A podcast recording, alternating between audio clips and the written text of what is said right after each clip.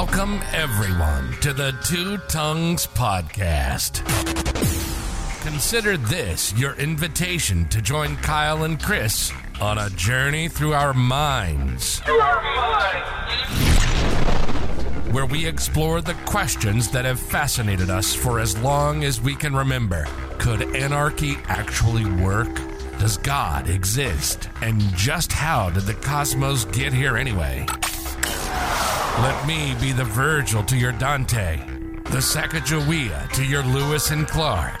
Let's take the guided tour through the dark chambers of our unconscious, seeking answers to the most important and unsettled questions of our shared existence. Ready or not, here we go.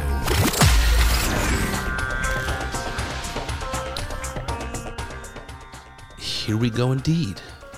Welcome back, everyone, to another episode of the Two Tongues Podcast. Nice to be back. Nice to have you back. What's up, you guys? Well, I got something interesting today. And it's kind of funny because it's similar to a couple of other things that I've been talking about. Um, it, it just sort of like it became a little bit of a theme. It wasn't planned. Uh, what I mean is, I started talking about um, Carl Jung's Red Book last couple of weeks, and w- what we're doing is we're talking about we're talking about these like fantasy images and dreamlike images that Carl Jung is having, and trying to explain them and understand them, and um, it, it sounds in many ways it sounds like what people what people talk about from psychedelic experience or mystic experience of certain kinds. And the reason I like it so much coming from Carl Jung is because Carl Jung is such a respected academic, or at least at least in his in his time he was. And it's not totally true because we talked we talked about how Carl Jung's um, his his talk about archetypes and the collective unconscious got him shunned to some degree by hard nosed empiricists, and that's not untrue today, and it wasn't untrue in the 1800s when he was, you know, when he was, uh, uh, you know, in the, in the, turn of the century when he was writing. So uh, it's not entirely true, but but the idea though is a a respected academic who founded a discipline, this analytic psychology, this dream interpretations, and all, you know. and that, and it sounds you know fringy, but it's not. It's like you know, sitting back on a couch and talking to your therapist and talking through your problems. That was invented by Carl Jung and Sigmund Freud. Um, and that type of psychology has changed and evolved since then. And people like to pretend like it doesn't have its origins in this mystical guy, Carl Jung, but it does. You know, he was a legitimate, well respected academic, the founder of a whole new discipline of science.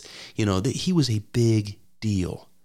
And he said a lot of strange things, you know, that he published in books that he intended on people to to read and, and to and to hear and to know. Um, and but what he said in the Red Book was beyond that, man. It was a step beyond that. It was like trying to it was it's like reading somebody's dream you know who wrote down their dream or trying to talk to somebody who had a crazy mystic experience and visual you know hallucinations or whatever and trying to explain it to you um, that ineffable quality that mystic experience has. And it all sounds very hippy dippy, as I like to say. Um, but what's interesting to me is that it comes from such a respected, scientifically minded academic as Carl Jung. And I, and I ask myself, why does that appeal to me so much? And I think it's because I've had those types of experiences, things that you have difficult difficulty explaining, communicating, understanding, and certainly you have difficulty talking about. And when you do, you sound crazy or hippy dippy or something, and you give people an excuse to brush it off, to pay you no mind, to not take your ideas seriously. And there's this egging feeling like you write that stuff off at your peril. It is the most important thing to be to be um, taking seriously. And so, if somebody like Carl Jung can do it, it just seems like it gives it more credence. It gives the mystic experience more credence. It's like when you hear people talk about, uh, this is a weird analogy, but you hear people talk about um, Buzz Aldrin um, having experiences of UFOs in space, or you know, seeing unexplainable things in space, and people take that more seriously when Buzz Aldrin says it because he was an astronaut, because he was one of the first men, you know, um, uh, on the moon. We take it way more seriously when Buzz Aldrin says it than when some crazy guy on the internet says it, and I think that's the angle here. So it started. It started. You might say it started with Carl Jung's Red Book, but it, it didn't. If you guys remember some episodes in the in the past where we tried to explain what mystic experience was like, we read examples of people's descriptions and we try to get a handle on what they are, what they're like, what they mean, um, that kind of thing. That that maybe where, was where it started. But you know, again, if I'm talking about Saint Paul or Mohammed or you know some far distant you know philosopher from the ancient past who had an experience like this it's kind of like with the crazy guy on the internet talking about UFOs people write that off because you know oh if you know if um, Heraclitus said it you know that was so long ago we can't take him seriously. And if so and so said it you know there's just always a reason to not take this seriously. So um, I guess the question is does that make the argument stronger when it comes from the, the mouth of Carl Jung? Another one that I came upon along these same lines, the one that we're going to talk about today, was a vision by a guy named Sir Humphrey Davy. Sir Humphrey Davy, I didn't really know about. Uh, shame on me. I read about him in uh, Dr. Sjöstedt Hughes' book, Modes of Sentience, and um, I went out and went out and bought a copy of uh, the guy's last book that he wrote, basically on his dying on his deathbed. Um, and he said some crazy shit, not not unlike Carl Jung, whose Red Book was published after he died. Sir Humphrey Davy wrote this book, and it's subtitled "Is the Last Days of a Philosopher," and that's literally what it was. It was his it was his last words while he was dying that he wrote down because he didn't want to die and let this stuff go unsaid. It was so important to him. He's like, look, I, I couldn't have said this any other time. Now the consequences be damned. I'm a dying man. I'm going to tell you this shit. I'm going to tell the world this thing that needs to be said that I've been keeping to myself all these years. And guess what? It's trippy. It's so trippy, you're not going to believe it. And the idea here again is Sir Humphrey Davy.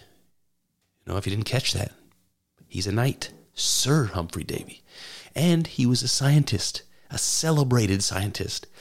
Um, he's an important character, maybe even more important and more respected in many ways than someone like Carl Jung.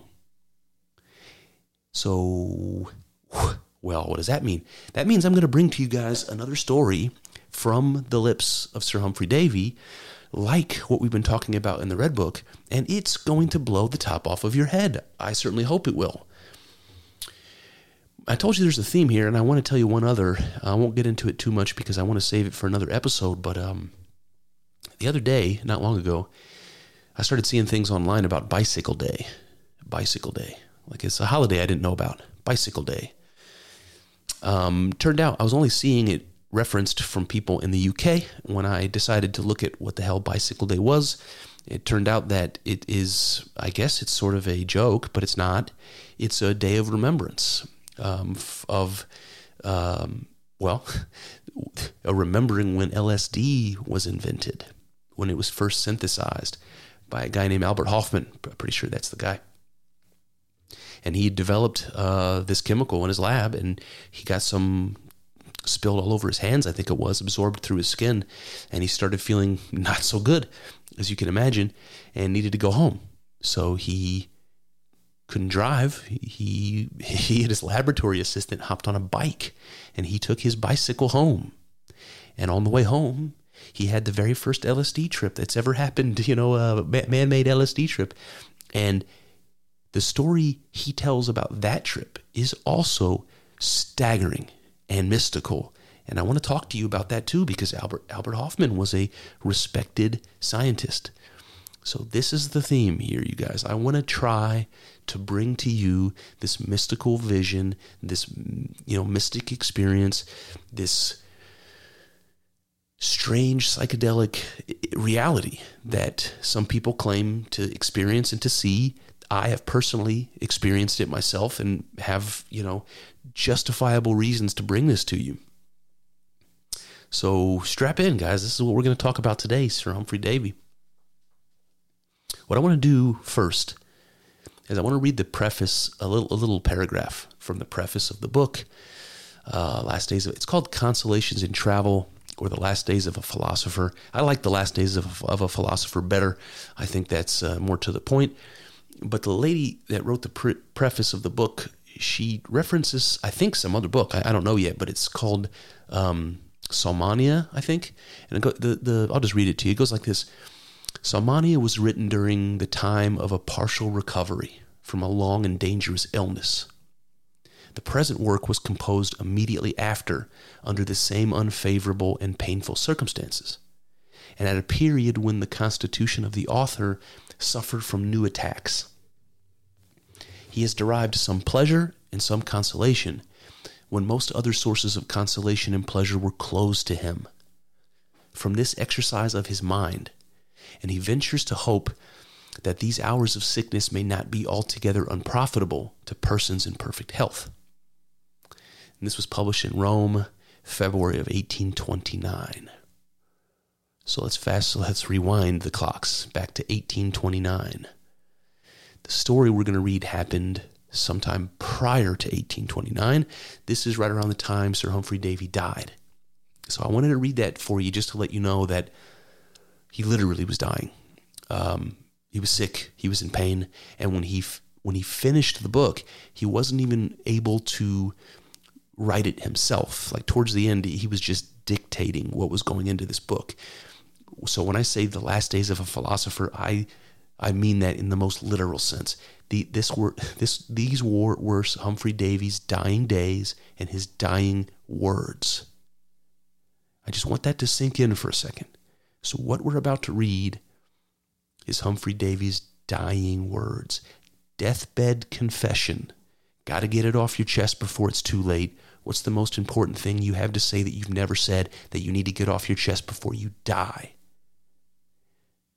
So wrap your brain around what kind of importance that must be, and then strap in for what we're about to read because it's good. Anybody who might be interested in this book, by the way, Consolations, The Last Days of a Philosopher, you can get it for free. Just go online to Gutenberg.org. You can read it for free right there. You don't even have to buy it. Um, just wanted to drop that in as well.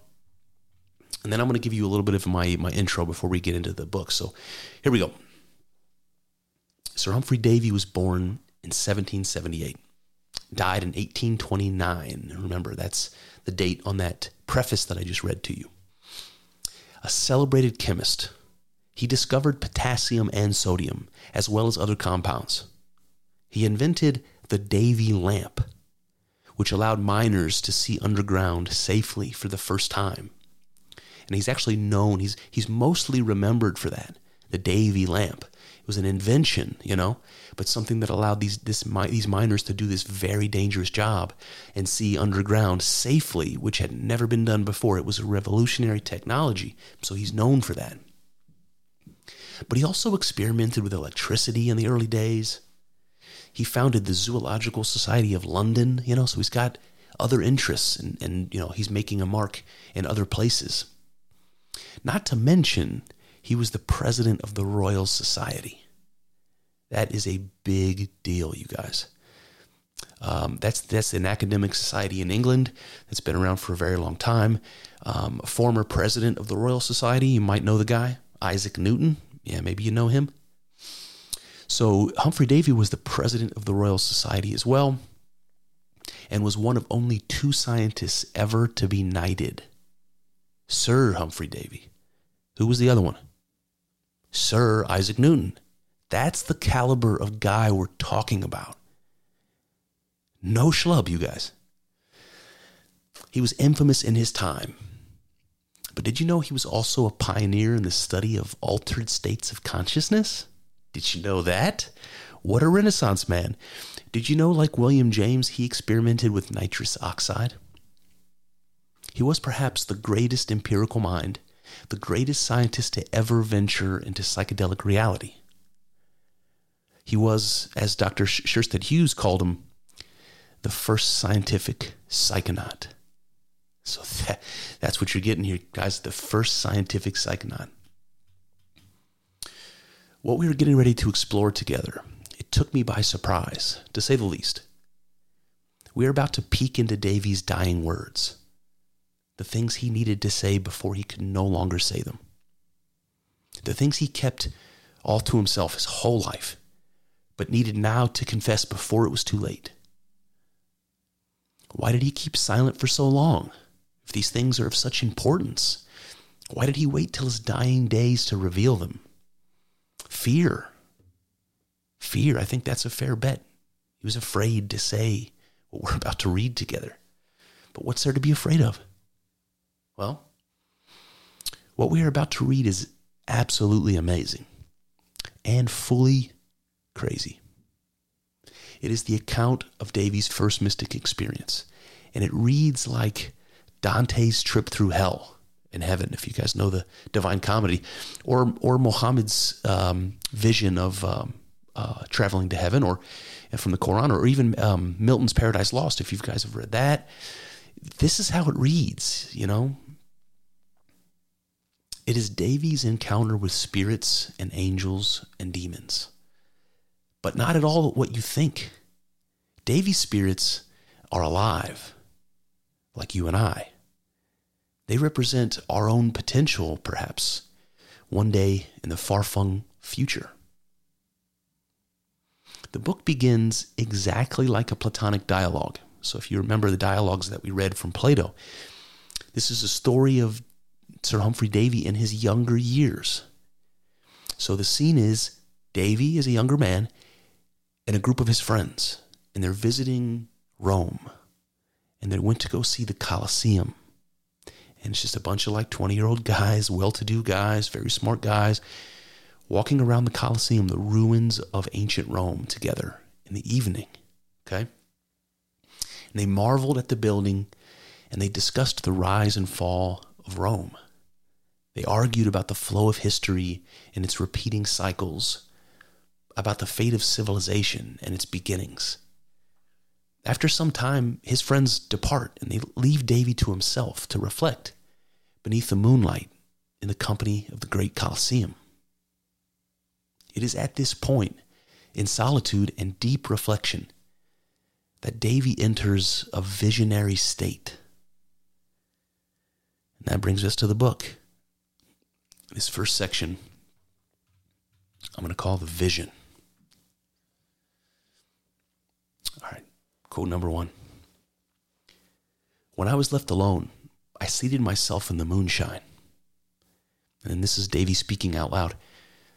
Time, which purifies and sanctifies the mind, destroys and brings into utter decay the body. And even in nature, its influences seem always degrading. She is represented by the poets as eternal in her youth, but amongst these ruins, she appears to me eternal in her age. I had scarcely concluded the sentence when my reverie became deeper. The ruins surrounding me appeared to vanish. The light of the moon became more intense, and the orb itself seemed to expand in a flood of splendor. Whew, okay, so here it comes. It's coming on. Davy's feeling this vision coming on. He says, The most melodious sound filled my ears softer, yet at the same time deeper and fuller than I had ever heard. It appeared to me that I had entered a new state of existence. I was so perfectly lost in the new sensation that I had no recollections and no perceptions of identity. All right, so let me just pause for a second. So this scene's opening up, and Davy's sitting there thinking really deeply about this philosophical conversation he's having with his buddies, and he's sitting there thinking and, and, and about these deep topics, and something happens to him. Something, something like a wave rushes over him, and he feels strange and he, he you know his senses seem altered you know and he says that the sun excuse me the moon the brightness of that moon just sort of like shines on him and he just becomes overwhelmed by the, the light of the moon and the, the sound in his ears and all this and he says he feels like he's entered a new state of existence you know like something really deeply powerful is happening to him and the last sentence I think is the most telling because because again, the story we're reading here is not about Davy breathing nitrous oxide and having trippy experiences. Supposedly, this is Davy in a in a completely healthy state, sitting out in front of the Colosseum and and falling into this experience. So it's not drug induced, at least according to Davy. But what he says is, I was so perfectly lost in the new sensation that I had no recollections and no perceptions of identity. So, what does that mean? So, it means he didn't have memories of his past or of his self. He didn't know who he was. It wasn't important. When he when he moved into this new state of existence, his identity, his individuality was washed away. And anybody who's ever had a mystic experience or a deeply psychedelic, powerful psychedelic experience, you know exactly what he's talking about. He's talking about something we call ego death, or I would I might call the one with the universe experience. It's where your identity grows to encompass the identity of everything else, and that's how your identity gets lost. It's not that it it's not that it's really an ego death, you know? And I take issue with that word a little bit, but it gets to the point. It's not that your self has died. It's that your your self has been washed away in an ocean of selves, you know? You can't find yourself anymore because you're all selves. That's the kind of feeling that he's talking about when he says he entered a new state of existence. Now, would you say that's a mystic experience? Would you say it's something like a psychedelic experience? Absolutely. So let's push on. He said, On a sudden, the music ceased, and I heard a low but extremely distinct voice which appeared to issue from the center of it. So this is going to be a voice that he's hearing, a disembodied voice speaking to him. And it goes like this You, like all your brethren, said the voice, are entirely ignorant of everything belonging to yourself, the world you inhabit, your future destinies, and the scheme of the universe. And yet you have the folly to believe you are acquainted with the past, the present, and the future. So that so that's interesting. So while Davy is experiencing this one with the universe experience and getting washed away into this mystic experience, he hears a voice, you know, a disembodied voice that tells him he's ignorant, doesn't doesn't know anything that he thinks he knows. And I love that. You know, it reminds me of reminds me of Socrates, you know, who who said he spoke to his inner voice. He called his daemon. And what did his inner voice do? Exactly what Davy's voice, this voice is telling Davy to do. It's telling him he doesn't know what he thinks he knows. It's telling him that ignorance is his place. And he's coming from this moment where he had, he was talking to his buddies about the fate of the Roman Empire and how they went wrong and why you know they were destined to fail and you know the greatness that was Rome is gone and all that sort of thing. And they spoke as though they analyzed the whole thing and figured it all out and had the secrets of, you know, how to maintain civilization. And that's how they were talking to one another. And the spirit comes up and says, You don't know shit, Davy. You think you do, but you don't. So that's interesting. I think it's interesting that the voice challenges Davy's certainty, you know, his, his supposed earthly wisdom. And you might ask why that's so interesting. The reason is that what psychedelic and mystic experience does is exactly that. It's the consequence of mystic experience to question foundational realities. You have a mystic experience, you're going to question things you've never questioned before. Like, is infinity real? Is that a real thing? Is reality an illusion of some kind? Is the material world not what it seems to be? Does time exist? Does space exist? You know, these are the kind of questions that you'll get hung up on coming out of a mystic experience. They will make you question the most fun, foundational things that you never thought to question because they show you a possibility that you never could have anticipated. And it makes you want to question foundational assumptions, you know? Like what am I what have I been assuming all this time that's wrong? Because I've been assuming all this time reality is a certain way. And now I have this mystic experience and realize it's it can be vastly different than that. So what else am I wrong about? That's what mystic experience will bring you to. And that's what the voice has done to Davy. Are you so sure you know about the history of Rome? Are you so sure you know about the about the uh, the hearts of men that you can that you can make claims about the about the reasons and and uh, and and all that? and the voice says no. You you know you, you're going to come to terms with the fact that you don't know what you think you know. That you aren't wise like you think you are. So where does it go from there? Here we go. So the voice continues. He says, I am an intelligence somewhat superior to you, though there are millions of beings as much above me in power and in intellect as man's is above the weakest reptile that crawls beneath his feet. Yet something I can teach you. Yield your mind wholly to the influence which I shall exert upon it, and you shall be undeceived in your views of the history of the world and of the system you inhabit. Okay, it's definitely an invitation. And it's kind of scary to me, actually, to read that invitation. It's like uh, this disembodied voice saying that to you. Imagine that. And you, and you, the position that puts you in, he, you know, it's like um, it's like a spirit offering you something valuable. You know, he said, "You shall be undeceived in your views of history." That's what Davy wants. You know, he wants wisdom. He wants to know, and that's what he's being offered here. But that's not the weirdest part of this paragraph by a long shot. The weirdest part is this beginning part where the disembodied voice tells Davy, I am an intelligence somewhat superior to you, though there are millions of beings above me. So he's basically saying, Look, I'm something like a supernatural being to you, but I'm not a supernatural being.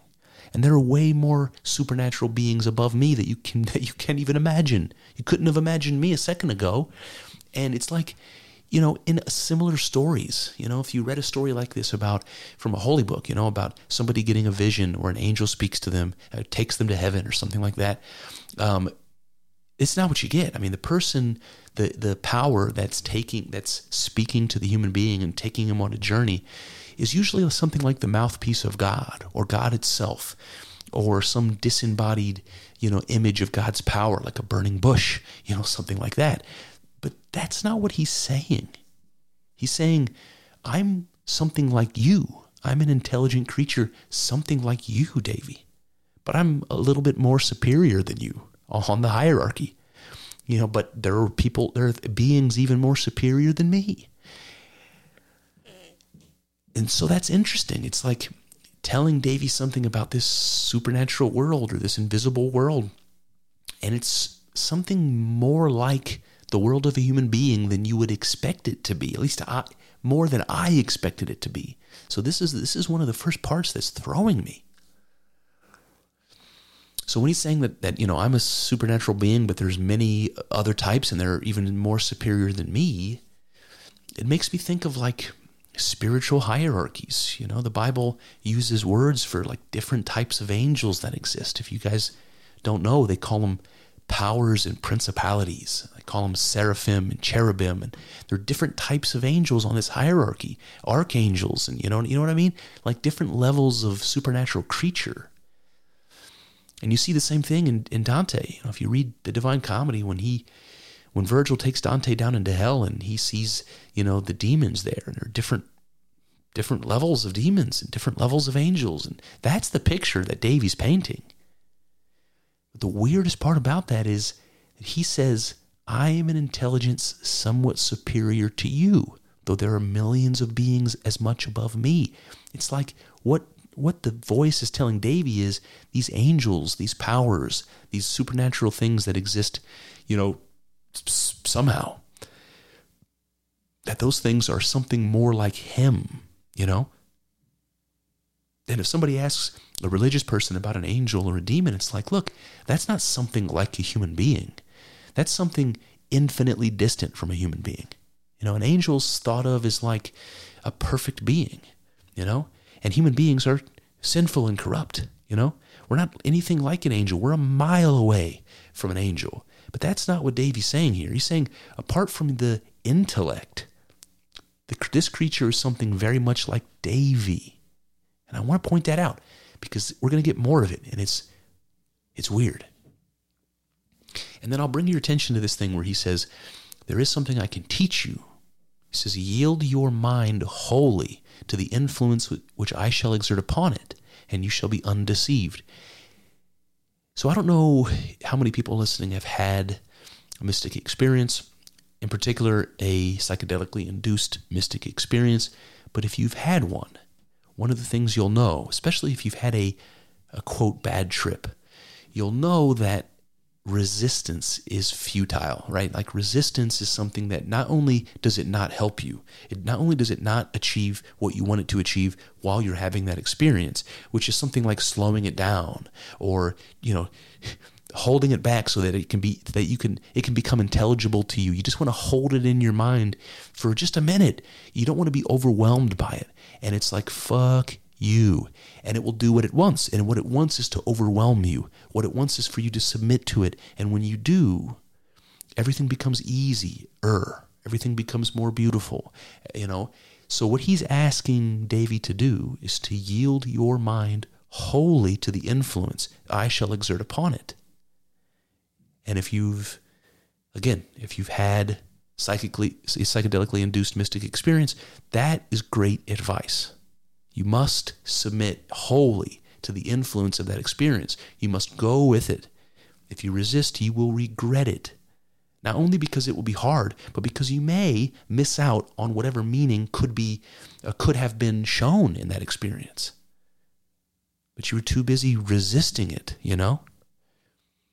I just, I just want to point out these concurrences with mystic experience, especially with psychedelic use, which is something Davy is going to, again, get into in his later years. He's no stranger to that while he's writing this.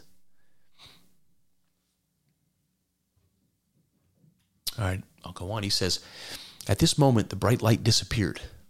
The voice ceased. I was in utter darkness and seemed to be carried rapidly upon a stream of air without any other sensation than of moving quickly through space. While I was still in motion, a dim and hazy light broke upon my sight, and gradually a country displayed itself, covered with forests and marshes. I saw wild animals grazing in large savannas, and carnivorous beasts occasionally disturbing and destroying them. I saw naked savages feeding upon fruit or devouring shellfish or fighting for the remains of a whale which had been thrown up upon the shore. Okay, so this is the next this is the next visual that appears to Davy. So he's he's gone into this weird state of mind, he's seen the bright light, he's heard the voice. Now he sees this. Right? Everything gets dark. He feels like he's floating or flying or moving. And again, that's that's also something indicative of mystic experience, especially psychedelic mystic experience a feeling of rising up out of your body, of flying, floating, or moving. Something I've said before, I think, is tied to this fractal imagery that you see in mystic experience. It's like uh, watching these, this sort of fractal geometry makes you feel like you're being sucked into it. it. It makes you feel like you're moving, and that's that's what I think he's he's trying to describe. And so the rest of it again is like a, a vision of maybe mankind in this primitive, savage sort of state when he's living hand to mouth, maybe like a kind of picture of a caveman sort of scenario. And from there, I'm going to spare you the details, but from there, the the voice takes Davy on this journey through the development of human beings, through the development of civilization and culture. So the voice continues to basically narrate the past, which Davy sees steadily progressing over time he sees ancient man struggle to survive, the birth of agriculture, the dawning of civilization, and its progress to the present day. The voice emphasizes progress above all, which comes through intellect and its development. So the voice is really focusing on what intellect has allowed mankind to do from the rudest, savage days of living in caves with a loincloth on, all the way up through the modern, the modern era. And the voice is telling him, look what mankind can achieve through harnessing its intellect. And there's a focus on that. I also want to mention that, that Davy does refer to the voice eventually uh, as, as the genius. And you might wonder why that is, but it's actually not uncommon. Uh, genius is a word that comes from the word genie, you know, like genie in a lamp.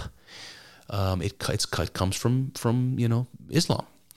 Um, we're going to talk more about that, but but the idea that a genie is a spirit or an angel or something like that, um, that's kind of what that word means, genius in this case. So I just wanted to uh, to mention if you hear the word genius, that that's what he's referring to. And uh, let me pick it up here. It goes like this. Uh, this is the genius speaking to Davy.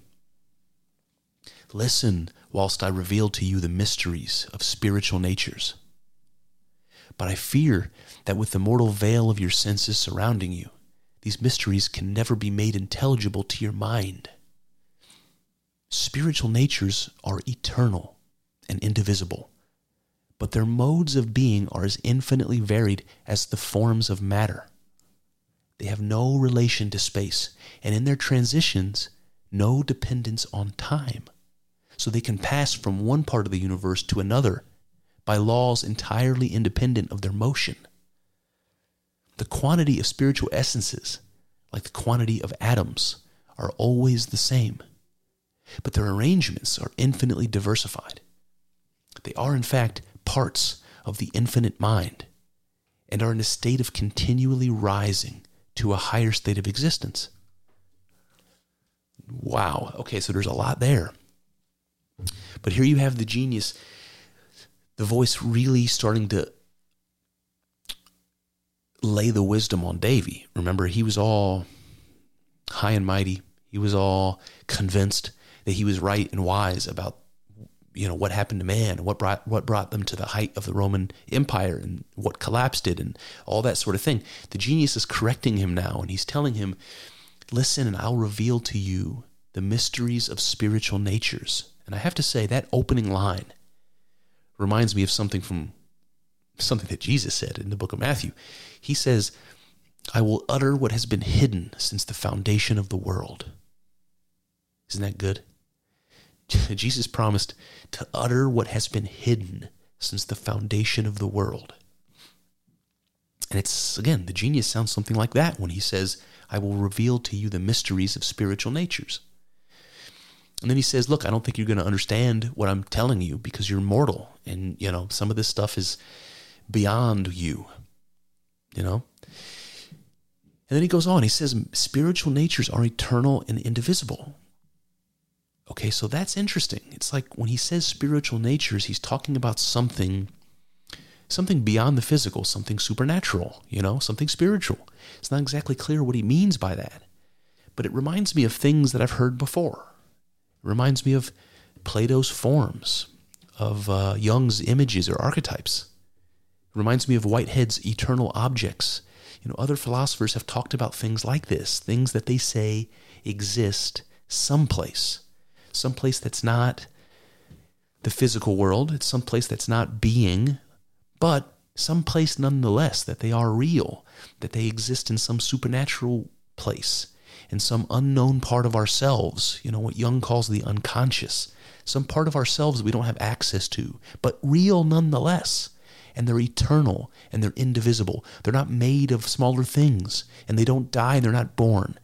There's something like God or like the nature of God. And it's really hard to understand, but the genius is telling Davy that those things exist and that they're as infinitely varied as matter. Another thing he, he says is that these spiritual natures are eternal, but that their modes of being are infinite. And, and that reminds me of Spinoza, the philosopher Spinoza, who believed God was infinite, that God was one thing, you know, infinite, eternal, indivisible, but that he was manifest with infinite attributes. and infinite modes of those attributes. So you have one thing that is manifest in an infinite number of ways. And this is very much like what Davy's saying here, or what, this, what the genius is telling Davy about these spiritual natures. And he says that they have no relation to space or time. So they're outside of the physical world in a very meaningful way. Now, anybody who's ever had a mystic experience, uh, in particular a psychedelic mystic experience, will know that space and time is a little bit, a lot of bit, I should say, questionable in those experiences.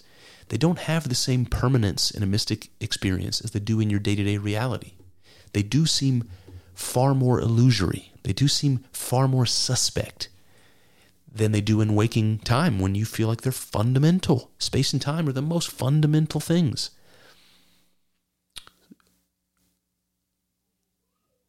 The other thing I want to mention to you, um, you can see that you know Davy was a scientist and a very smart scientist, and so you'll see references to things like he just like he just did here, where he said that they can pass from one part of the universe to the to the to another as if by laws apart from motion. So he has an understanding of the laws of motion.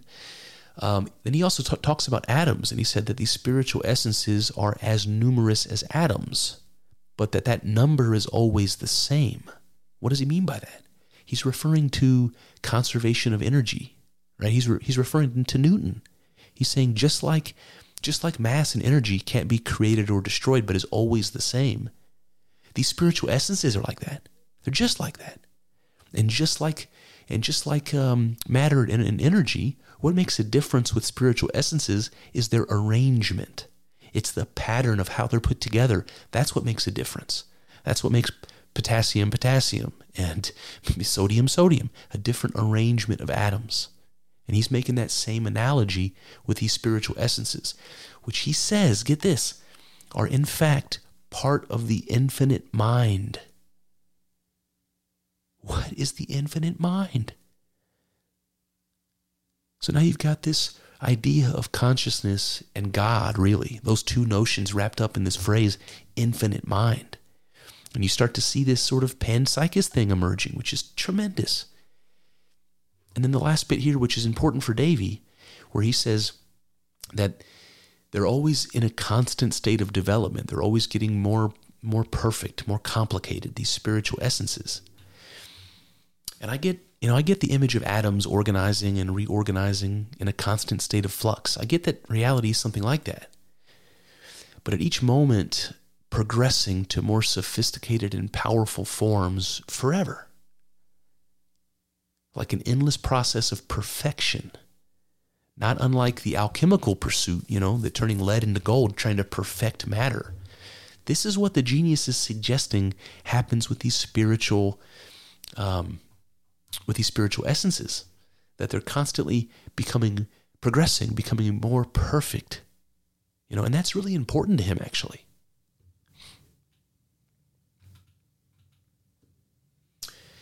I mean, I guess it's not no surprise why. I mean, you look at something like biological evolution, and you get the perception that creatures are evolving towards more sophistication, and maybe you could say greater degrees of perfection. So there's something about nature that does seem to be doing that, and I think that's what Davy's uh, latching onto. All right, so the genius continues. He says, "Were it permitted me to extend your vision." To the fates of individual existences, I could show you the same spirit in the form of Socrates, Tsar Peter, Newton, now in a higher state of planetary existence, drinking intellectual light and approaching nearer to the infinite and divine mind. But prepare your mind, and you shall see at least a glimpse of those states which the beings that have belonged to the earth enjoy after death in their transition to more exalted natures. Okay, so there's two really interesting things here. The last bit you probably noticed because we just talked about this. We just talked about Davy's notion, or at least this the genius telling Davy, that these spiritual essences are in a state of progress, a state of perfection where they're constantly changing and, and becoming towards some goal. Maybe infinite, but towards some some goal. And here he says,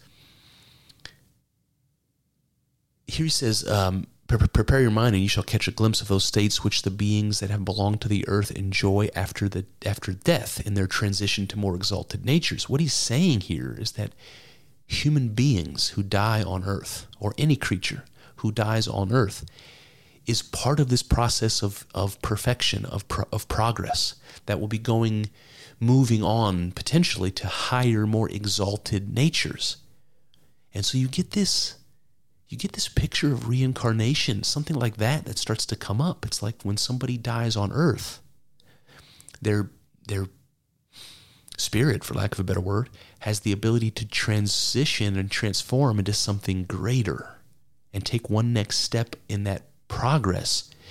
But what Davy does, and I should say the genius speaking to Davy, what, what he does is something strange, you know? He says, I'm trying to find. Oh, he says a higher state of planetary existence. That's what he says somebody who dies is moving to.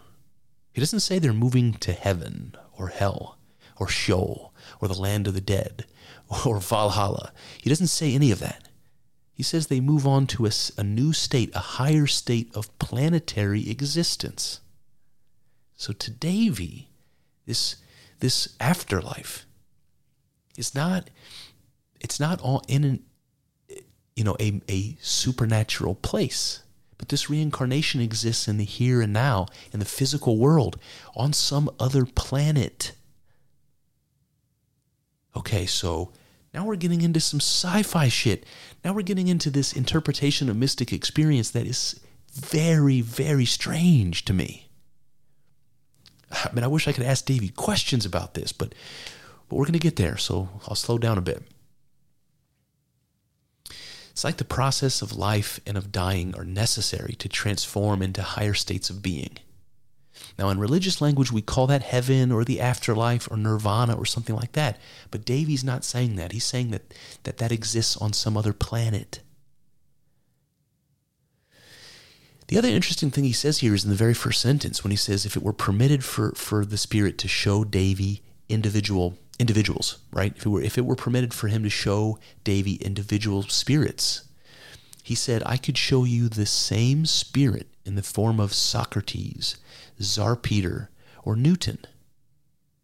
So the same spirit, he says, are Socrates, Tsar Peter, and Newton. And what you have here is an admission that the thing you want you want to call it sentience or soul or spirit or something, but whatever it is that made Socrates Socrates, that's the same thing that made Tsar Peter Tsar Peter, the same thing that made Newton Newton. That he, he's saying that they were the same spirit, and there's a there's a vision of unity there. There's something that resonates from mystic experience there. That all all souls are one soul, something like that. And then he says this thing, it's like, if I could show you them, where they exist now that they're dead, they're in some higher state of being on some other planet, drinking intellectual light and approaching nearer the divine mind. Fuck, man. What does it mean, drinking divine or intellectual light? I mean, drinking intellect obviously has some meaning of becoming more intellectual, you know, uh, becoming superior intellectual, intellectually, just like the Spirit said earlier when he was introducing himself to Davy. Said, "I'm something something like you, but more, but uh, you know, a higher intellectual version." So when you move on to the next world, you have the ability to drink intellectual light and become greater in your intellect, to be to transform somehow in an important way to become greater and higher. But why light? Why drink light? And I love that because it's symbolic, you know. Light is symbolic of consciousness. It's, it's the thing that comes from the sun that rules the, the cosmos, the thing that we see by, that makes our perceptions possible, the thing that warms us and, grow, and allows the crops to grow so we can continue to live. Light has some strong symbolic associations, and many of them have to do with, with God. You know, they have to do with the heavens, the stars, you know, gods, the afterlife, things like that. There's all kinds of religious and mythological connections to the light. All right, I'll go on here. It says, The voice ceased, and I appeared in a dark, deep cave. From above, a bright and rosy light broke in. I seemed possessed at this moment of a new sense and felt that the light brought with it a, a genial warmth. My limbs had a new lightness given to them, so that I seemed to rise from the earth and gradually mounted into the bright, luminous air, leaving behind the dark cavern. Goes on, language is inadequate to describe what I felt in rising continually upwards. All right, so I'll stop for a second just to say so now he's having this new, this next transitionary period. He's going from one vision to another. He's going from one, you know, reality to another. And he says he, he doesn't have the language to describe it. And that, I want to mention, is a telltale sign of mystic experience. There's a word for it. It's called noetic. This is what people say about mystic experience. It's ineffable. It's, it's hard to put words to or impossible to put words to. And this is exactly what Davy is saying. So, was this a psychedelic experience we're, we're hearing about? I mean, the evidence is stacking up in that direction. All right, he says, I had not, as is the case with dreams of this kind, imagined to myself wings, but I rose gradually and securely as if I were myself a part of the ascending column of light. By degrees, this luminous atmosphere, which was diffused over the whole of space, became more circumscribed and extended only to a limited spot around me. Okay, so that's interesting. So you remember he saw this bright light and he felt like he was flying. And what he's saying here is he felt like he was the light. It wasn't that he was flying in it, he said he became the column of light. And then the light sort of focuses on him. And this is where we are. He says, I saw through it the bright blue sky the moon and stars, and I passed by them as if as if it were in my power to touch them. I beheld Jupiter and Saturn as they appear through our best telescopes, but still more magnified. It seemed as if I was on the verge of the solar system, and my moving sphere of light now appeared to pause. I again heard the voice of the genius, which said, You are now on the verge of your own system. Will you go further? or return to the earth. Jesus, what a paragraph. So, so now he's been sucked up into the cosmos. He said he was so close to the moon, he felt like he could touch him. And he finds himself zooming past Jupiter and Saturn on seemingly on a beam of light. And he stops. He says he can see Jupiter and Saturn better than we can from our best telescopes. He was right there floating in space, right there looking at these great planets far off in the distance, you know? And he heard the voice say, Do you want to go farther? So I just have to say, if you've ever had a mystic experience, in particular, psychedelically derived one, there's a moment like that where when you start when you start to come out of an experience or maybe after you've ingested some chemical and you're and you're not sure the dosage was right or something. There is a moment where you do ask yourself, will you go further? You know? And part of you wants to, and part of you is scared to. And that's, at least for me, it's always the case. And I just find it interesting that the genius is saying that to him. Do you want to go deeper, Davy? Do you want to go further? Do you want to go deeper into the mystery? I'll show you. And he's got to be scared, you know? And he replies like this He says, I have left an abode which is damp, dreary, dark, and cold. I am now in a place where all is life, light, and enjoyment. Show me, at least before I return, the glimpse which you promised me. So Davy says, Yes, let's go farther, you know? All right, so now we go back to the genius who says, There are creatures far superior to any idea your imagination can form. And that part of the system now before you comprehending Saturn, his moons and rings. I will carry you to the verge of the immense atmosphere of this planet. In that space, you will see sufficient to wonder at. All right, so what the genius has told Davy, who's floating in a light in a light orb in, in front of Saturn, you know, he says that there are creatures superior, intellectually superior to Davy that exist in Saturn. So that's interesting.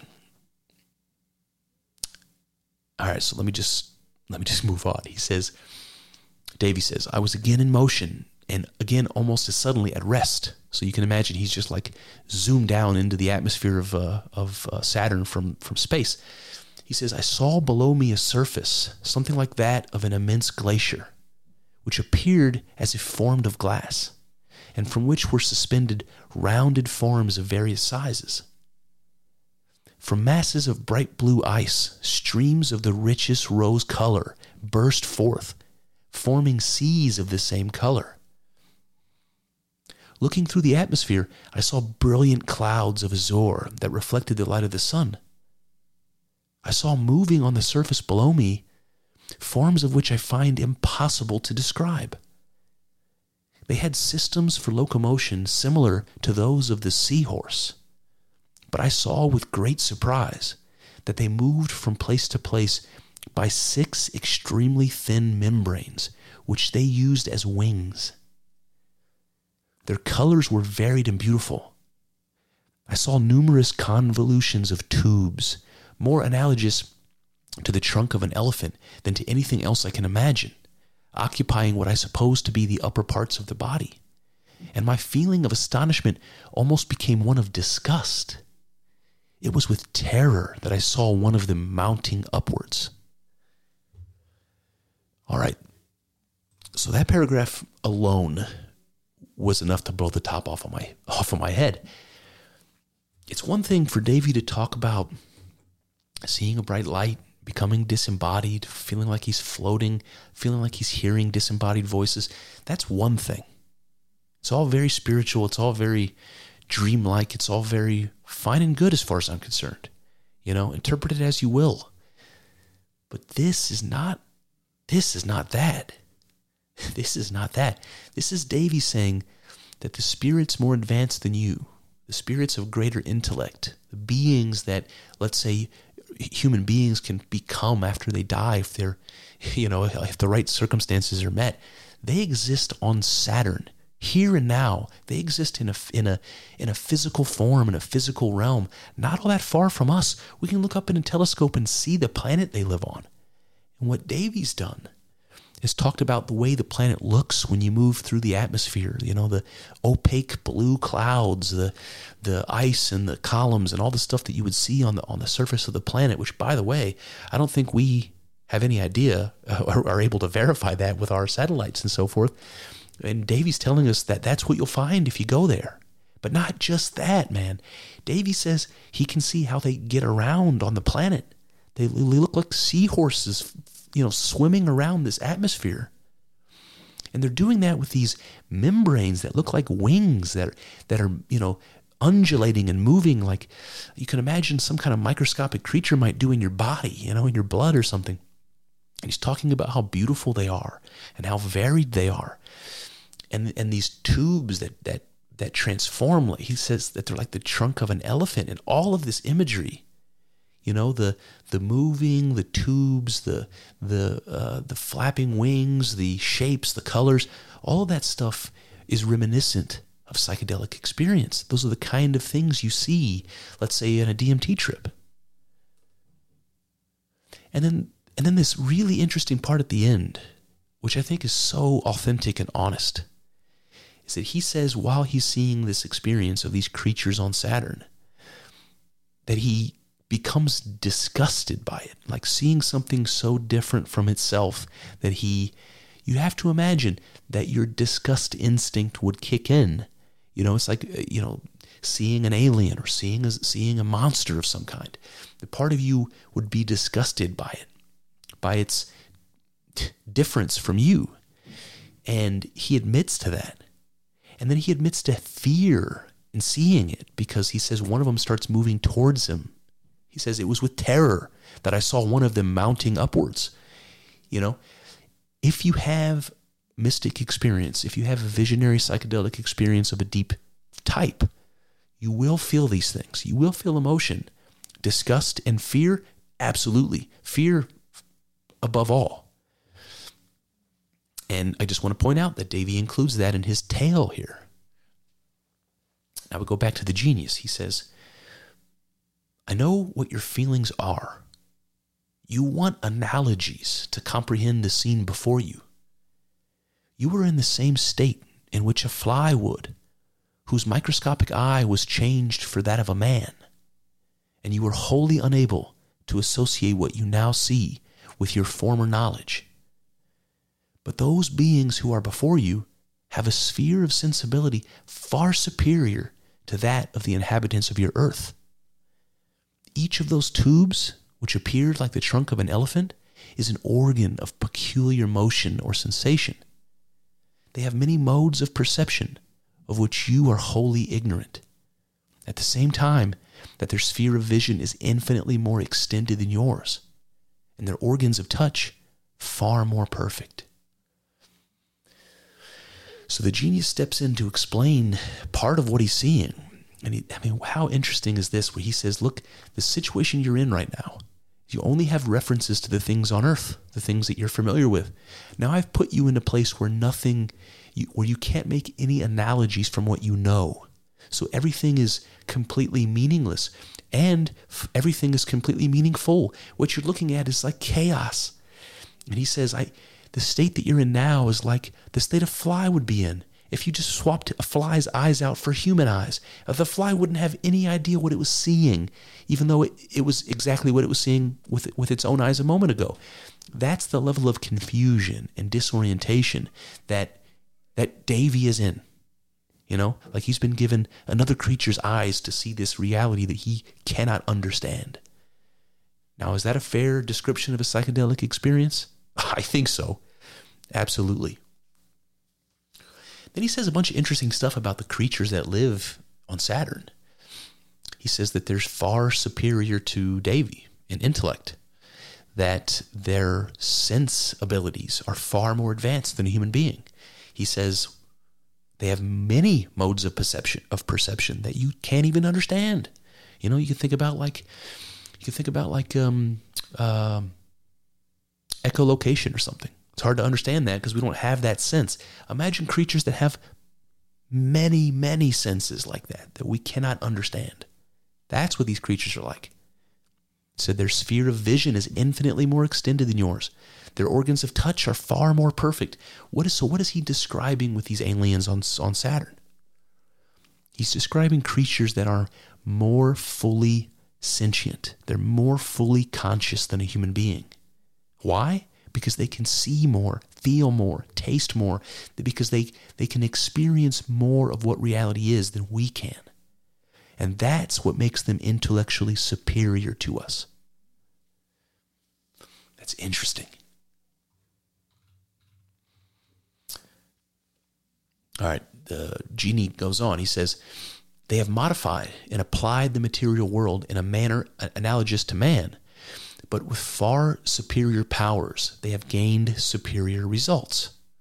They have determined the laws of the solar system with far more accuracy than you could possibly conceive. Their sources of pleasure are of the highest intellectual nature, with the magnificent spectacle of their own rings and moons revolving around them, with the various combinations required to understand and predict the relations of these wonderful phenomena. Their minds are in unceasing activity, and this activity is a perpetual source of enjoyment. Okay, so again, we knew already that these creatures had were, were way more conscious than we are. He's saying that with that comes far superior knowledge, that they know all the laws of the solar system and you know how everything operates to to a much finer degree than we can here on Earth. And as a result, he's like, what they live for what their pleasure is, what they're driven towards, is just intellectual enjoyment, just knowledge, just observing and understanding all of the fascination and, and complexity around them. You know, something like that. And he goes on, he says, Your view of the solar system is bounded by Uranus. It just simply meant that in the 1800s, that's as far as we could see. You couldn't see beyond Uranus. So he says, Your view of the solar system is bounded by Uranus, these beings catch a sight of planets belonging to another system, and even the phenomena presented by another sun. So these creatures living on Saturn can see far further than we can to others to other star systems, okay? He says, those comets of which your astronomical history is so imperfect are to them perfectly familiar and are shown with as much accurateness as those of Jupiter and Venus in your almanacs. The stars nearest them are as well understood as their own sun, and they possess a magnificent history of the changes taking place in the heavens. And their astronomical records embrace a period a hundred times as long as man's. They have no war, and the objects of their ambition are entirely of intellectual greatness. Those columnar masses, which seem to you as if arising out of a mass of ice below, are the results of art, and processes are going on in them connected with the formation of their food. Those azure clouds you saw a few minutes ago are places in which they move through different regions of their atmosphere. So you see the level of detail that the genius is telling Davy about these creatures on, on Saturn and what their world is like? It's like those giant masses of ice that you saw. No, those are actually works of art. And within them, they produce their food. I mean, what in the hell? It's like the kind of thing that you would see in sci-fi. It reminds me of something that would that would uh, come out of like L. Ron Hubbard or something. It's amazing. I can't. I just like the amount of imagination that's required to make up that level of detail is fascinating. The kind of thing that you would need to be artistically inclined to do, you know? The kind of mind an artist is, not the kind of mind a scientist is generally. And Davy is a scientist. So that's what I'm asking myself here is like, is this is this level of detail is it you know is it possible that that's just made up is it possible that this is an actual vision of what's really going on there? And one day might we might we land our first uh, rover on on Saturn and find them? You know, it's just un, it's just fascinating to to contemplate. You know. All right, then he says this. The genius says this. On the verge of the visible horizon, which we perceive around us, you may see in the east a very dark spot or shadow in which the light of the sun seems entirely absorbed. This is the border of an immense mass, analogous to your ocean, but unlike your sea, it is inhabited by a race of beings, possessed of an extensive range of sensations and endowed with extraordinary power. All right, so I don't know if you caught this, but this is just another bit of the genius explaining what's out there in the in the cosmos, in the far-flung reaches of the cosmos. He's explaining to Davy what's there, and remember, he said your view of the solar system is bounded by Uranus. So what he's what he's telling us here is something that is beyond Uranus. And what the genius tells Davy is out there, beyond Uranus, somewhere in the in the depths of space, is a very dark spot which the light of the sun seems entirely absorbed. He calls it an immense mass analogous to your ocean. What does that sound like to you? It sounds like a black hole. It sounds like Davy is describing a black hole, a mass like an ocean in the middle of space where all light gets absorbed. Is the hair standing up on your arms? Because it's standing up on mine. Remember, this is sometime prior to 1829 when this vision happened to Davy. And the genius showed Davy outer space in person. And one of the things he showed him is a very dark spot in the middle of space where all of the sun's light is absorbed. That's a black hole. That's a black hole, you guys. Sometime prior to 1829, Davy knew that. The first black hole that was ever observed was in 1971. Cygnus X1, the first black hole ever identified in 1971. Is it possible that the, that the genius showed Davy a black hole in 1829 or before? Sometime before? Jesus, that is amazing. And if that doesn't get your goat, I don't know what will. But what's even weirder is the fact that we don't know what goes on in a black hole. We've got all sorts of ideas about what might be, but we don't know. What we do know is that sunlight cannot escape. It is entirely absorbed by a black hole, confirming what Davy's genius t- told us. So it makes you wonder what about the rest of what the genius has told you? That beings exist in the black hole, with, endowed with extraordinary power. Fuck, man, I don't know. it's amazing. All right, so then the genius says, I could transport you to the different planets and show you in each peculiar beings bearing an analogies to each other, but yet all different in power and essence. He says, In Jupiter, you will see creatures similar to the, those in Saturn, but with different powers of locomotion. In Mars and Venus, you will find races of created forms more analogous to those belonging to the Earth. Then he says, But in every part of the planetary system, you will find one character peculiar to all intellectual natures a sense of receiving impressions from light. He says the spiritual natures that pass from system to system in progress towards power and knowledge preserve this one invariable character, and their intellectual life depends upon the influence of light. Oh, Jesus. Okay, so so light comes back into into focus, and I think it's interesting. So he basically just says, look, we've seen these creatures on Saturn. I could take you to Jupiter and Mars and Venus and show you others. But what's important is that in, regardless of where we go, every being has something in common. The sense of receiving impressions from light.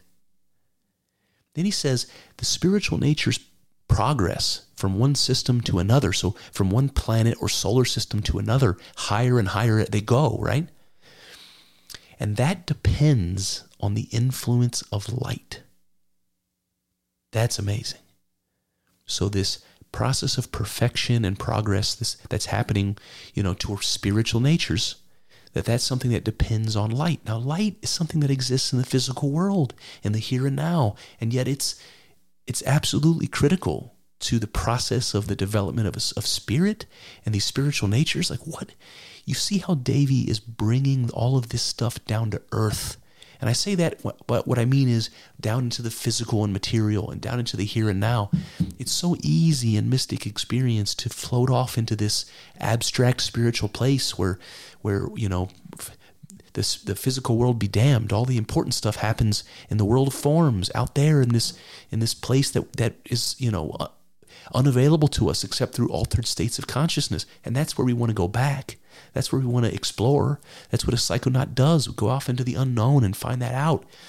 And uh, Davy Davy won't allow himself to go there. He's bringing everything back to the here and now. And I find that really significant. And this bit about light, and I just want to say, and I've, I did a whole episode on this, so I won't I won't rehash it too much. But the significance of light in religion and mythology is is always sort of at the forefront. You know, in the Bible, for instance, let there be light. You know, it's one of the first utterances from God in the creation.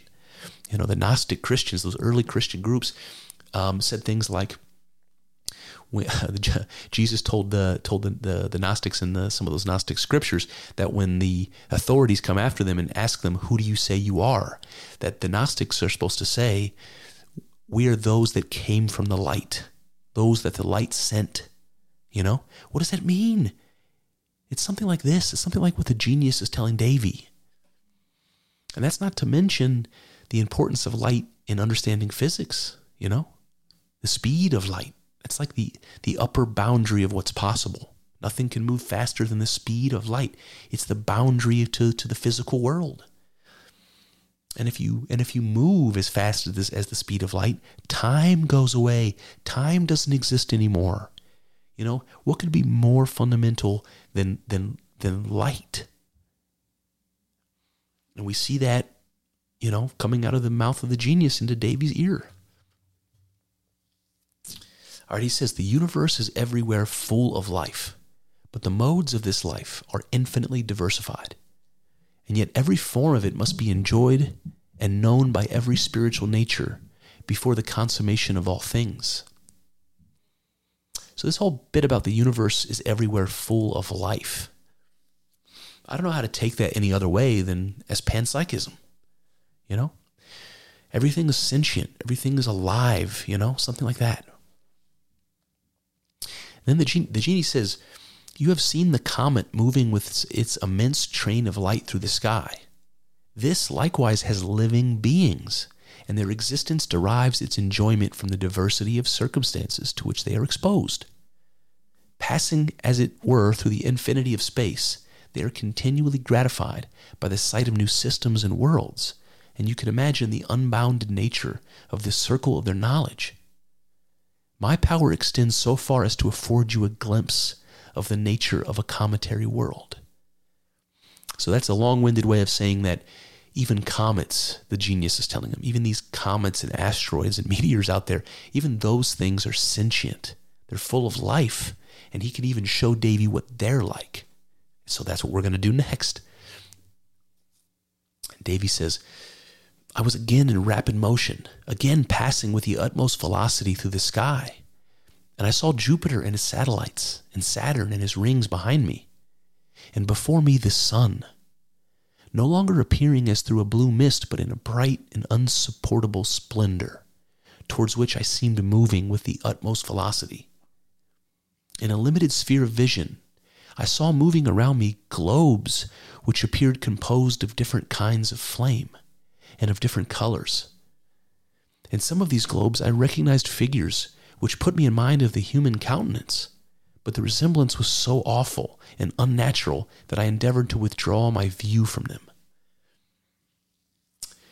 All right, so basically, this is Davy being pulled, you know, impossibly fast through space and time from Saturn all the way through to one of these comets. And what's happened is he's going towards the sun and he's seeing these like glowing orbs of light with with like these grotesque faces in them or likenesses of human beings and he's like completely terrified by what it is he's seeing. He calls them awful and unnatural. And the genius says, You are now in a cometary system. Those globes of light surrounding you are material forms, such as in one of your systems of religious faith have been attributed to, to seraphs. So I'll just stop there. So in this cometary world, these orbs of light, he's saying that they're that they're alive, that they're conscious, but he calls them material forms. And that's another way of bringing them down to earth, making these supernatural spiritual beings here and now and part of the cosmos, you know, not separate in some other realm, but here and now. And that's that's di- different for Davy than anybody else I've read. And then he makes a connection between the way these orbs of light look and the way the Bible talks about the seraphim, the angels. He calls them seraphs. He says they live in that element which to you would be destruction. That means fire, you know? They communicate by powers which would convert your frame into ashes. They are now in the height of their enjoyment being about to enter the blaze of the solar atmosphere. So these comets are something that's out there experiencing the things in space that nothing else gets to experience. They get to see, they get to pass by, you know, new planetary systems and new stars. They get to experience what it feels like to break through the solar atmosphere. They're like consciousness out there in the far-flung realms of of the black, you know. And um, and again, he, he explains them as just like any other uh, any of these other alien creatures um, that they live in in in a, an atmosphere that would destroy a human being. They they communicate communicate by powers that would convert a human being into ashes. And it, it reminds you of like you know, like the Ark of the Covenant, the story of the Ark of the Covenant, where, uh, where uh, you know, I don't remember somebody tries to open it or something, and uh, uh you know, gets reduced to ashes or destroyed, or, or um, uh, you know, something like that. Um, it re- kind of reminds you of making eye contact with Medusa and turning into stone, you know, something like that. There's mythological um, parallels. All right, and then uh, the genie says, You ask me if they have any knowledge of their transitions. Okay, so he's basically, remember, he's saying that when when creatures die, let's say on the earth, that they have the ability to move to some higher form of existence on some other planet or on a comet or in a black hole or whatever it is. And Davy asks the genius, Do they have any knowledge of their prior lives? And to that, the, gen- the genie responds, Tell me of your own recollections in the womb of your mother, and I will answer you. Isn't that funny? He said, No, they don't. don't. Do you? He says, It is the law of divine wisdom that no spirit carries with it into another state any mental qualities except those connected with its new wants or enjoyments. So he's basically giving an, an explanation for why, in a system of sort of cosmic reincarnation, like he's describing, souls don't remember their past lives. It may also be why dreams and psychedelic insights fade so quickly upon waking, you know? It's like there's a divine law that says you can't carry that knowledge with you into into the, you know the next the next phase of your existence. It's interesting.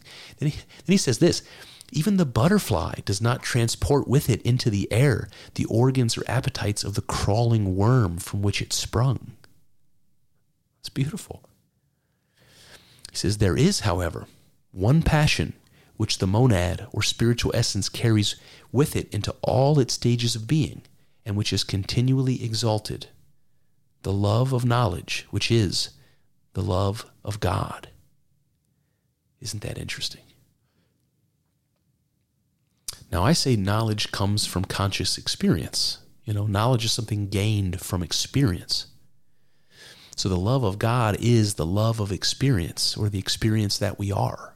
It's the love of sentience, for lack of a better word. And that's what I think God is personally. So, I think this is an interesting quote. He says, Even in the imperfect life that belongs to the earth, this passion exists in a considerable degree, increasing even with age, outlives the corporeal faculties, and at the moment of death is felt by the conscious being, and its future destinies depend upon the manner in which it has exercised and exalted. So the love of God, he's saying that, or the love of knowledge or the love of God, that's something that's going to determine how you move on in your reincarnation. What planet do you live on? Where are you remanifest? That kind of thing. Um, it's based upon how well you've loved God, whatever that means, you know? Then he says, when it has been misapplied, the being is degraded. It sinks in the scale of existence and still belongs to the earth or an inferior system, till its errors are corrected by painful discipline. When, on the contrary, the love of intellectual power has been exercised in discovering and contemplating the created forms, in admiring the laws of the eternal intelligence, it rises to a higher planetary world. All right, so the Buddhist symbolism here is everywhere. And I don't know how studied Sir, Sir, Humphrey Davy was in Buddhism or Hinduism, but this reincarnation business is and karma business is all over this. You know, if it's like if you have bad karma, and when you die, you're you, you may be reborn on the earth or as something inferior. And a Buddhist might say that you might be reborn as a as a bug or as a beast of burden, or as a demon, right? And all of those things are possible. Davy wouldn't say that, but he might say, well, you might get reborn on on on Mercury, where you know th- those beings are less and less sophisticated than the ones on Earth. You see the difference, you know? It's a strange difference. Okay, he says, Your vision must end. I cannot show you the beings of the system to which I myself belong, that of the sun. Your organs would perish before our brightness. Okay, so I want to mention now the genius who's been guiding Davy through this whole thing. When he brings the vision to an end, he says, I can't show you my world because my world is the sun. And remember, the, the genius or the genie in Islam, they're, they're they're angels and they're made of fire. You know, when God created man in, in Islam, he created them from clay, just like you see in the Bible. But when man created, or when God created the angels, he made them from fire. And I think that's interesting, you know? The genius is telling Davy that I can't I can't show you the world I come from, the sun, because you would burn up before our brightness. And again, the genie, according to mythology, is made of fire. So that's interesting. Make of that what you will. All right, we're getting there, guys. He says, We are likewise in progression, but we see and know something of the planet of the plans of infinite wisdom. We feel the personal presence of that supreme deity which you only imagine. All right, so now he's the genie is describing to Davy what it's like to be a genie, what it's like to be such a much much more highly um, sophisticated intelligence than a human being. He says we feel the personal presence of God, that which you only imagine. We feel it. So that's interesting. It's also something that resonates from mystic experience. You absolutely feel it. You feel yourself becoming one with the universe. You feel yourself becoming God. And it is a feeling, it's knowledge through being God, you know? He says, um, and our greatness, del- delight results from the conviction that we are lights kindled by His light and that we belong to His substance. And remember, the Gnostics say, we came from the light. Isn't that interesting? And the Bible says, you know, uh, let there be light. That was the first act of creation. That's where all things come from, from that, from those beginnings. He says to obey, to love, to wonder, and adore form our relations to the infinite intelligence. We feel his laws govern all things from the most glorious to the meanest spark of life animating an atom. We know all things begin and end in his everlasting essence the cause of causes, the power of powers. Okay, so there is the kind of panpsychist, you know, final blow where he says that we feel this light of, of God. We feel this sentience in all things, even the meanest spark of life animating an atom. So there's life, sentience within an atom. That's panpsychism. That's what that is amazing. And that and that thing that's that's animating the atom, what is that thing? Davy says it's the cause of causes, the power of powers. That's God, you guys. God animates the atom. God animates the human being. What does that mean? I'll tell you what it means, but I'll leave that I'll leave it up to you. All right, it says the voice ceased. It appeared as if I had fallen suddenly upon the earth, and I heard my name loudly called. The voice was not of my guide, before me was my servant. He told me he had been searching in vain amongst the ruins, that the carriage had been waiting for me above an hour. Okay, so that brings us out of the vision, brings us out of Davy's vision. What did you think of that? The man's dying words that he, were so important he had, he had to tell the world before it was too late. And what did he tell us? He told us he told us that when we die, we're reborn and that that process can be an enhancement or it can be a decline. And that all depends on whether we've figured out the meaning of life. And it has something to do with loving God. And if we do a good job, we might end up with a higher degree of intellect and existing more fully conscious, closer to God on some other planet, on some comet, or in a black hole in the middle of space somewhere. And that's somehow better than the reality we have now and there is no heaven and there is no hell and there is no no afterlife but a but a um but a um a continuity of energy and, and sentience that transforms and moves within the cosmos from planet to planet in this in this progress uh, process of progress or perfection something like that. I mean unbelievable. Amazing. And all of that is rooted in the here and now. It's like the psychedelic experience is not meant to make you live in dreams and fantasies. It's make you meant to see those fantasies manifest all around you in the here and now. Something like that. Amazing. And from Humphrey, for, from Sir Humphrey Davy, no less. Does that make you take it more seriously, this craziness? I hope so. And that brings me to my conclusion which goes something like this Davy's vision was a revelation. A revelation imparting several deeply hidden truths, which may be easily overlooked among all the amazing sci fi imagery. Firstly, we see the sentience extends throughout the cosmos into the very smallest of things and the very largest. in every niche and crevice, inside every quantum particle, and in every planet, star, and speck of dust.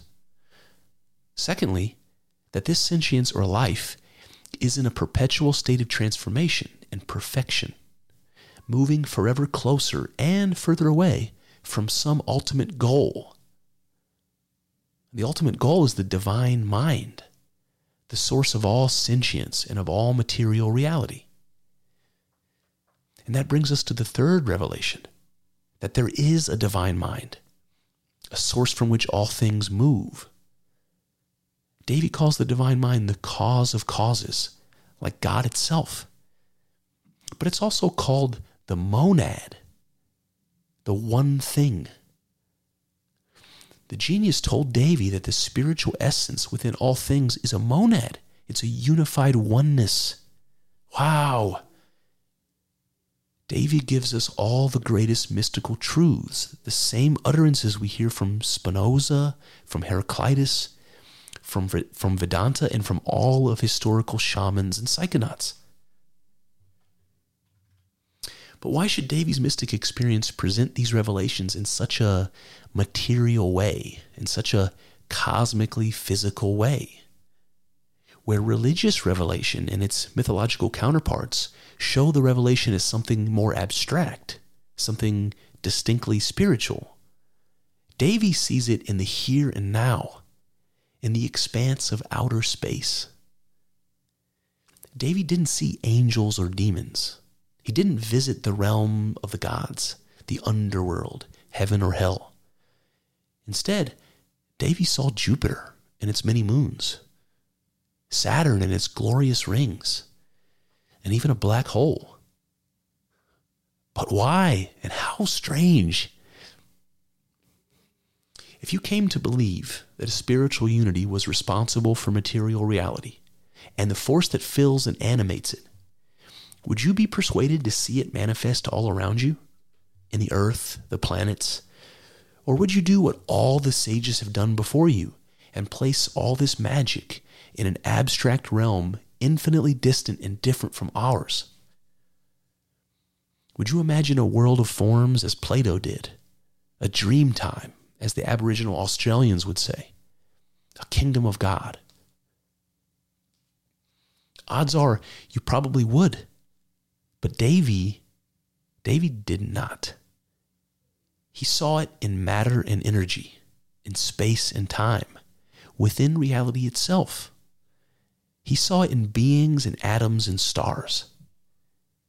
Davy went a step beyond the sages, a step beyond the abstract and unconscious. Davy did what Spinoza did. He brought the spiritual dimension of reality right down to earth, in a manner of speaking. He brought it into union with the physical material dimension. Davy united the noumena with the phenomena, the spiritual world with the material one. He united God with being itself. And in so doing, he put it in its proper place. You see, the brilliance of Davy's vision, that which makes it authentically mystical, is its absolute insistence that the spiritual essence which flows behind and through all things is all things. It can be encountered experienced, and loved directly. There is no veil obstructing our view of it, no boundaries keeping us from embracing it. Because this is the case, Davy warns, we must remember what can be embraced directly can be betrayed directly. We can experience and, influence the very source of existence because we are that source. But this is not without danger. With such power, we can sabotage our striving as easily as we can advance it. And as Davy's guide showed him, those fantastic beings, each greater and more fully conscious than himself, which dwell in the outer planets and beyond, the implication of ascension is confronted with its opposite. If sentience can be purified enhanced, and assume a greater reality with each lifetime. It can also degrade and fall. Davy presents this much like the Hindu or Buddhist notion of reincarnation or the alchemical notion of transmutation. It is not deterministic, not an inevitability, but rather a possibility, an ever present potentiality. We live and live and live again, transforming as we go, aiming upward and striving towards the light. What are we doing? Will we ever succeed? Is there even an end to such a thing? Perhaps not. But at least we have a goal for our striving, if we can but recognize it. Just as we look to the heavens and bear witness to the sun, we look within and bear witness to the spiritual essence, the divine mind. This is where we set our aim. This is where we direct our striving to the possibilities beyond. Well, there you have it. That's one avenue explored, but infinitely more still to go. I hope you enjoyed thinking along with us. I know, I know, it's not easy work. Thinking. It's hard and full of uncertainties, but I'm grateful for the company as we trek through this together. Here's to hoping that the juice is worth the squeeze. See what I did there? Let's find out together in the next episode.